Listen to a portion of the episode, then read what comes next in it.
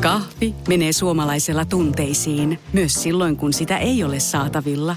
Siis mitä, onko kahvi lopussa?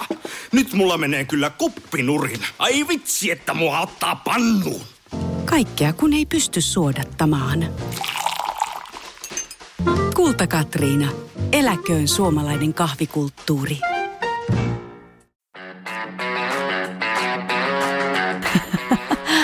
Miten tää pitää aloittaa? Vihdoin se on täällä. Ai mikä? No mun uusi podcast tietty. Tervetuloa mukaan kuuntelemaan. Mä oon Krista. Eiköhän aloiteta. Hellu Reivaan sulle, joka kuuntelet tätä.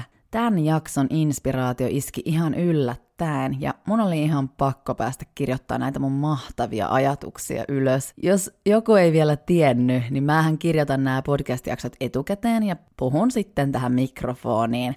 Ehkä voisi ajatella, että typerää, mutta mä suosittelen kaikkia kokeilemaan ihan tämmöistä extemporea jaarittelua yksinään. Niin sanon, että ei se ole niin helppoa kuin luulis, vaikka olisi kuinka puhelias ihminen. Ja mä voin ainakin itse myöntää, että mulle on paljon luontevampaa kirjoittaa ylös, mitä mä haluan teille kertoa, koska silloin näissä jaksoissa pysyy joku tolkku ja sellainen johdonmukaisuus. Mä oon kyllä miettinyt, että alkaisin jossain kohtaa harjoittelemaan ihan täysin improna, mutta mennäänpä tällä nyt eka. No ihan alkuun ennen kuin menen itse asiaan, niin täytyy kertoa, että mustahan tulee armonkalliolainen. Mä kävin kattoon sitä asuntoa ja mä päätin nyt sitten, että mä otan sen. Ihan hyvää aikaan toi muutto, koska mä oon tämän viikon aikana herännyt joka päivä seitsemän aikaa tuon julkisivuremontin takia, ja ei se vuokra-alennus poista sitä ärsytystä, mikä tulee, kun sä näet, että sun ikkunat on peitossa, aurinko ei pääse sieltä läpi, ja niin, ei, ei. No mutta sitten, voisin mennä itse aiheeseen. Mähän kerroin, että on ollut aika lailla työtön viime vuoden syyskuusta lähtien. Mä olin niin kutsutulla opintovapaalla joulukuuhun, ja mä tein silloin baarihommia viikonloppuisin, ja sitten mä kävin tämän ihastuttavan naishenkilön luona siivoamassa. Ja nyt sitten tammikuusta eteenpäin me tehtiin soppari, että mä käyn 35 tuntia kuukaudessa siellä. Ja siinäpä mun työt tähän päivään asti. No, sehän on päivänselvä juttu, että jossain vaiheessa, kun ne rahat alkaa loppuun, niin sit sun täytyy varoita miettiä niitä työkuvioita ja nyt on tullut se hetki. Mä kerroin edellisessä jaksossa, että mä oon hakenut starttirahaa, että voisin aloittaa vihdoin siivousalan yrittäjänä, mutta en oo saanut sitä asiaa vielä eteneen loppuun asti, joten katsotaan miten siinä käy, kun on saanut toimitettua tarvittavia lisätietoja sen yrityksen perustamista varten. Mutta siihen saakka mä teen muita hommia, ja arvatkaapas mitä. Mä mietin, että mitä mä voisin alkaa tehdä, koska alkuperäisenä suunnitelmana oli tehdä koko kesän ajan töitä eri festareilla, mutta tämän koronan takia kaikki on peruttu. Mä en missään nimessä halunnut hakea mitään oma-alan töitä tai muutenkaan mitään hyviä paikkoja, josta saisi kivasti rahaa. Nyt joku voisi ehkä ajatella, että mä oon ihan helvetin tyhmä ihminen, mutta mulla on tähän oikeastaan erittäin hyvä syy, minkä mä nyt kerron. Mähän olin tosiaan neljä vuotta finanssialan hommissa, joista kaksi vuotta mä olin asiakasneuvojana ja kaksi vuotta noin 25-henkisen tiimin valmentajana. Työ oli haastavaa, lomat kerty ja palkkaakin sai ihan mukavasti. No sitten kun ne YT-neuvottelut koitti ja valmentajan pesti päätty, niin mä olin päättänyt lähteä, mikäli mä saan jonkunnäköisen tukipaketin, ja näinhän siinä kävi. Mä oon aika työorientoitunut ihminen ja mä oon aina halunnut edetä mun uralla. Voisiko sanoa, että ehkä viime vuonna mä havahduin siihen, että en tee sitä, mikä herättää musta semmoista paloa. Noiden YT-neuvottelujen aikaa mä mietin, että jos mä päättäisin hakea jotakin uusia avautuvia paikkoja, niin todennäköisesti mä jäisin tuohon paikkaan toiseksi, neljäksi vuodeksi, ja sitten mä olisin jo 31-vuotias, jos hyvä tuuri olisi käynyt, niin 31-vuotiaana mulla saattaisi olla ehkä joku mies, joka jaksaisi kattella mua. Ja no ehkä pari lasta. Se on ihan fine, jos näin olisi neljän vuoden kuluttua, mutta samassa duunipaikassa kuin ennenkin. Ei helvetissä.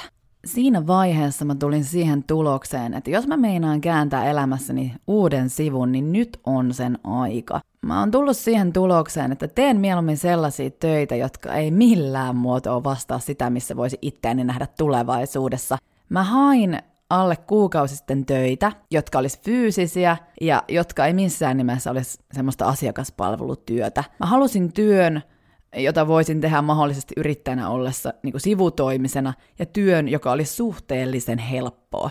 Siispä mä aloitin tuossa viime viikolla eräässä firmassa lajittelijana. Mulla on nyt tosiaan toinen viikko menossa. Työlajittelijanahan tarkoittaa sitä, että mä laitan paketteja eri häkkeihin. Mä oon nyt tehnyt neljän tai viiden tunnin vuoroja per päivä, ja pakko sanoa, että on ihan sairaan kiva, kun on taas jonkinlainen arki. Tykkään rutiineista ja siitä, että on kotiin tullessa väsynyt. Eilen, eikö toissa päivänä töissä ollessa mä sain idean tämän jakson tekemisellä.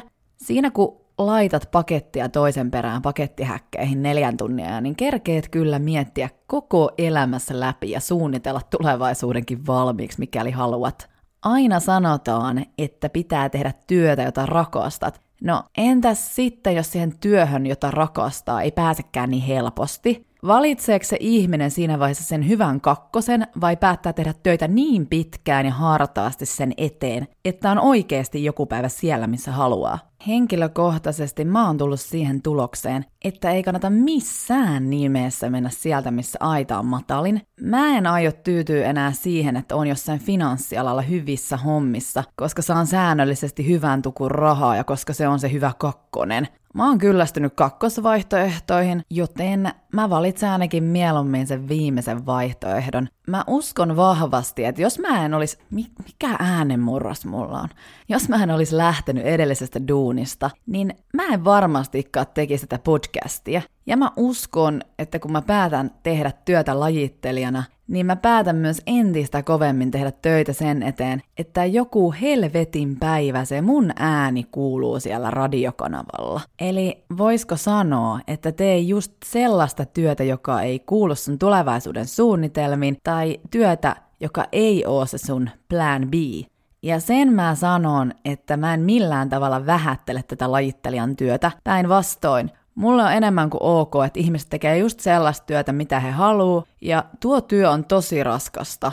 Mä työmatkapyöräilen 10 kilsaa per suunta, mä oon töissä vaan sen 4-5 tuntia, niin samaan aikaan joku muu voi työmatkapyöräillä tuplat ja tehdä kokonaisen työpäivän. Arvostan. Toissa päivänä ton työpäivän aikana mä aloin miettiä, että miten mä voisin hyödyntää ton työpäivän aikana kulutetun ajan siihen, että voisin viedä samalla eteenpäin sitä haavetta olla se radiojuontaja joku päivä. No, sittenhän mulla välähti. Mulla välähti sellainen lampu päässä, että te uskokaa. Mä tajusin, että mähän voisin siinä pakettien lastauksen lomassa käyttää vaikkapa niitä omia aivojani ja pohtia jo valmiiksi, mistä mä haluan kertoa mun podcast-jaksoissa, ja täytyy nyt kehuskella, että sain aivan loistavia ideoita. Mä sain niin loistavia ideoita, että kun mä pääsin töistä, niin mun oli pakko polkea täysiä kotiin kirjoittaa ne ajatukset ylös. Mä oon nyt päättänyt, että tämä podcast-kausi päättyy kymmenenteen jaksoon, ja sain eilen suunniteltu, sainko mä eilen vanha, milloin? No eilen suunniteltua loppuun tulevan kauden, ja kirjoitin jopa mun tulevan kauden jaksojen nimetkin jo valmiiksi. Mun mielestä ihmisten tulisi uskaltaa ottaa enemmän riskejä. Mä kuulen tosi paljon valitusta ihmisiltä siitä, kuinka oma työ on paskaa ja että haluaa tehdä jotain muuta. Kuinka moni oikeasti istuu alas ja miettii, että mikä on se työ, jota oikeasti haluaisi tehdä. Mikä on se ammatti, johon oot aina halunnut. Mä en perkele vieköön ajo kuolivuoteellani 107-vuotiaana katua, että en edes yrittänyt. Mä oon niin valmis lajittelemaan niitä paketteja häkkeihin niin monta vuotta kuin tarve vaati, kunhan mä joku päivä voin todeta, että se kannatti. Ja jos joku nyt kysyisi, että no entä jos sä et onnistu, niin en vois kuin todeta, että jos mä en onnistu, niin ainakin musta tuli taitava lajittelija.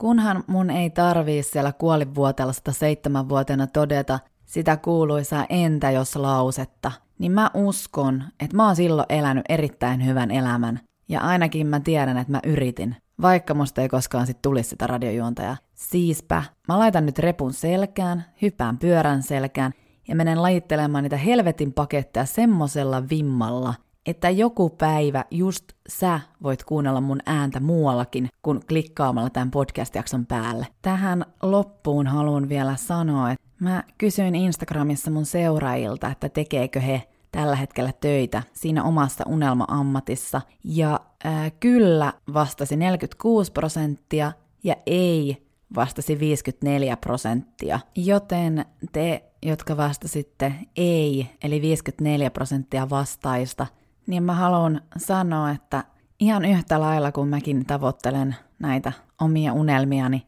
niin kyllä säkin pystyt siihen. jos et tiennyt. Ja niille, jotka vastas kyllä, niin täytyy nostaa hattua ja sanoa, että vähän siistiä, että sä voit joka päivä, kun sä menet töihin, niin ajatella, että helvetti, mä teen just sitä työtä, mistä mä oon aina haaveillut. Siihen mäkin pyrin. Joten tää oli tässä. Kiitos kun kuuntelit. Toivottavasti sait tästä jotain potkua päivästä, ihan mitä tahansa. Tämän kauden toka vikan jakson julkaisen siis ensi viikolla ja kymmenes jakso lähenee, jonka jälkeen mä pääsen aloittamaan ihan uuden idean toteuttamisen.